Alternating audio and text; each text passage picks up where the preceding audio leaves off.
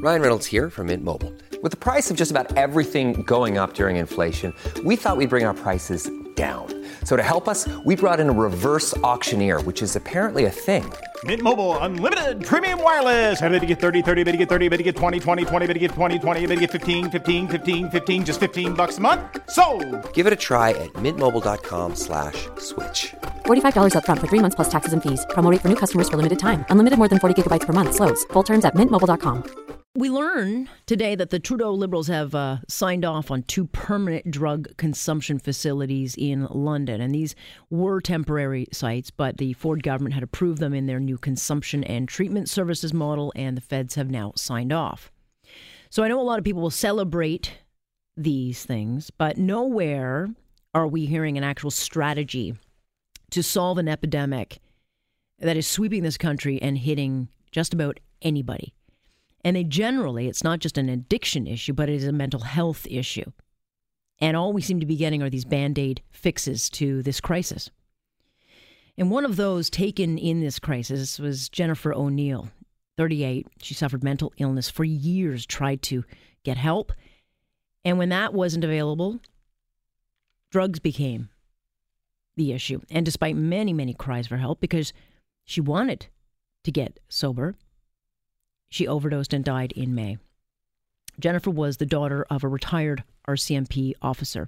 And I think if we've learned anything about this crisis, opiates don't care who you are. It will take anybody, and it can happen to anyone. Let's bring Tim O'Neill into this conversation. He is a retired R C M P officer, and he was Jennifer's father. Thank you so much for joining us tonight, Tim. Thank you, Alex, and good evening. And uh, thank you very much for having me on your line tonight. No, it is my absolute pleasure, and I appreciate it because I can't imagine that this is an easy thing for you to talk about, given it was just in May when Jennifer passed. Tell me about her. Um, Jennifer was a thirty-eight-year-old single woman living in Ottawa. She suffered with mental health issues, uh, specifically anxiety and depression, for about twenty years. She sought medical help, and it wasn't there, and she started self-medicating. And one thing led to the next, and she got into some pretty heavy uh, street drugs. She ended up going, uh, ended up on methadone, and was in fact was uh, off for over three weeks in May. She was well on the road to recovery, and she had lapsed and went to the streets and got some drugs off the street, uh, which were laced with fentanyl, cocaine, and heroin. And she died on the evening of May seventeenth. As a police officer, you're not a stranger to tragedy, devastation, certainly not a stranger to drugs on the streets of this country. Did you ever think something like this could happen in your family? I, you you pray and hope that it doesn't happen to you. You you, you know there's always a possibility, especially when your children are young. You hope you put them on the right path and hopefully you guide them properly so that they lead a, a straight and level life. But you, there's there's never a guarantee with anybody that they end up going to be straight. And as I, the lessons I learned, and it wasn't only from my own, ex, own experience, I also uh, worked with the Royal Ottawa Hospital in Ottawa, and I went to uh, counseling services with other people such as myself, and, and, and I realized very quickly that there was no social demographics or age or color or sex that uh, mental health and drug abuse uh, will not affect. This crisis has been going on for some time. Um, it's just in the last, I think, year that we've really been talking about it because it can no longer be ignored. I just don't know how we got to this point in this country uh, where people are turning to opiates so quickly and their lives are being snuffed out uh, just by taking the wrong hit, the wrong time. What is the answer in your in your in your mind? I don't know if I have the right answer. I, I, I know from my own experience, and I'm talking not from a policeman's perspective, but from a father and a, a, a concerned citizen. And when I speak now, I'm speaking on behalf of a lot of people, many people from across the country who contacted me and asked for help and guidance. We cannot just turn a blind eye to these people and say they're someone else's problem. They're our problem. They're our concern. These are loved ones to somebody, and we can't let another person die. We we cannot have any more safe injection sites unless we also link it to mental health services. I went down just this past week to make sure I had my facts straight. I went to the methadone clinic that Jennifer was going to, and I walked into it in downtown Ottawa. You walk into a sterile room, and there's nowhere. Not, the walls are bare. There's not one poster, not one indication of uh, counseling services available or mental health services available to anybody. So all you do is you walk in this clinic, you get your medication, you walk out. There's no follow-up. There's no guidance. There's no uh, mental health assistance offered at all. And so, you know, these sites are in place to help people. Um, I'm not against uh, certainly making sure people don't overdose and making sure people are protected. But my my my concern is that these injection sites are just a Band-Aid fix to a much, much bigger problem. And they're not helping people get straight or or sober. They're just, it's like a, a revolving door, and it just seemingly the problem's getting worse.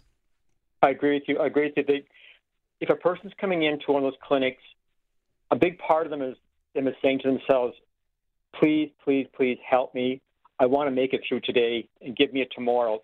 They're looking for help, and I don't think the help, from what my own experience, once again, the help is not there for these people. If you're going to give them the drugs or give them a safe injection site, you should also be prepared to back it up by saying, do you need help? Here's a facility we can go to. Let's take you right now. We'll get you the proper medical help you need. Mental health issues have been a stigma for too long within mm-hmm. our society. It's probably the best-kept secret. Um, I know that for a fact because people have come to me after the fact. I would never have known their family was suffering from mental health Ill- illness or even themselves unless I talked to them personally as a result of my daughter's death. And Jennifer wanted help. She wanted off the drugs, and she just couldn't get off the drugs. And, and you know, she had mental illness, which is an exacerbator of this whole thing, but she wanted to get healthy. Well, she she tried. She became a prisoner in her own apartment. She couldn't. Her anxiety was so bad, she couldn't go out to get a job. She lived on a meager uh, social assistance. She was living basically from social assistance check to social assistance check. She had no extra money whatsoever, and she wanted to work. She wanted to get married. She wanted to get education. She wanted life. And every every year she'd say to me, Dad, I promise you, next year you're going to see a different girl. She kept promising me this, and she really wanted herself. And I gave Jennifer credit a lot of time for the strength and courage she showed throughout her struggles. And I told her many times that I don't think I could have ever done what she was doing to put the front on she had to put on and just to survive from day to day. And so when you got that phone call, hard to think that, you know, it would have been a surprise, yes. But when you have a child with an addiction issue, do you just wait for that phone call that no one wants as a parent? Unfortunately, yes. And as I've learned from a lot of other people now, they're all sitting on pins and needles, waiting for that phone call, and they're asking me, so Tim, how did you do it? What do we do? How do we get help so we don't we don't get that phone call? And the way that society treats these people, what's most appalling is that my daughter died, died at five thirty in the afternoon. I didn't get a call till ten o'clock at night from the coroner, even though the hospital had my contact information. And I've heard similar stories where people have found out through Facebook, Facebook that their loved one has died. There are people even that had I D in their pocket. In downtown Toronto, they were listed as a John Doe, and the family was totally negated. The way society is looking at these poor victims is they're just another statistic, and it's to move on to the next one.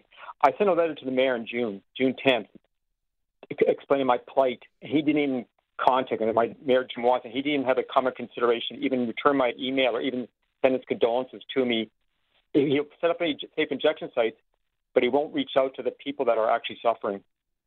And so we learned today that there are now two more, you know, drug consumption facilities, because um, that seems to be the approach the government wants. What, in your mind, is the solution? Because we do not have, in twenty eighteen, it, it blows my mind, we don't have any actual mental health plan in this country. And then if you don't have that plan, you don't have an addiction plan. Um, what do you say is the solution, you know, over these consumption facilities? I believe that the political leaders, and we know that uh, healthcare is provincial responsibility, but the federal government's got to step up, step up also because it's not an Ontario problem, it's not an Ottawa problem, it's a cross-Canada problem. And when I say problem, it is, it's a serious, serious, serious problem. People are dying by the thousands. We need the, the leaders of this country, whether it be the Prime Minister or the Premier or the mayors, to step forward and say, we are going to tackle this head-on. We're going to solve this problem. We're going to work together with the community. We're going to find a solution. We're going to make sure that one soul is lost ever again, and very preventable if we can get the proper help to them.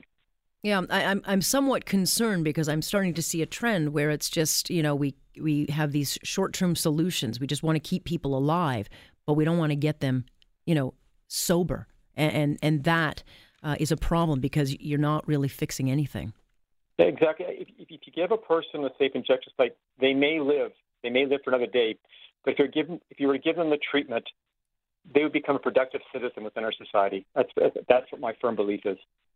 Given this, um, Tim, has happened to you, uh, an officer, a retired R C M P officer at that, what would you say, um, you know, to other parents out there, or, or even any kind of a political leader uh, listening now? What would you want them to know?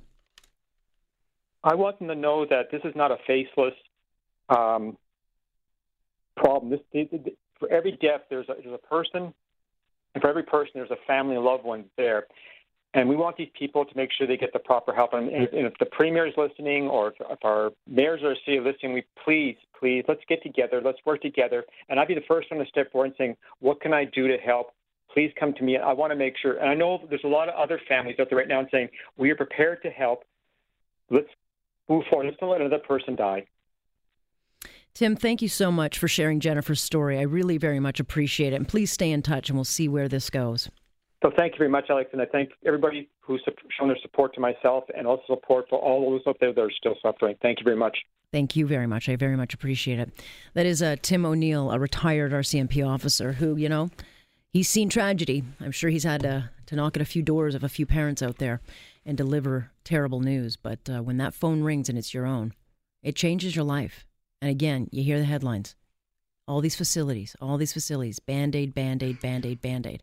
When are we going to see a national strategy to deal with mental health issues? When? You know, it's it's twenty eighteen, for God's sakes. On Point, I'm Alex Pearson. This is Global News Radio.